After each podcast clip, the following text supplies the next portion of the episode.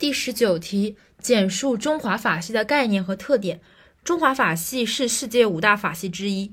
中华法系形成于秦朝，到隋唐时期发展成熟，没有一个特别准确的对于中华法系的概念的定义啊。然后特点是四点：一是实质，二是形式，三是实体，四是程序。第一，法律以君主意志为主；第二，礼法结合是法律的重要原则。第三，刑法发达，民法薄弱。第四，行政司法合一。一是实质，法律以君主意志为主；二是形式，礼法结合是重法律的重要原则；三是实体，刑法发达，民法薄弱；四是程序，行政司法合一。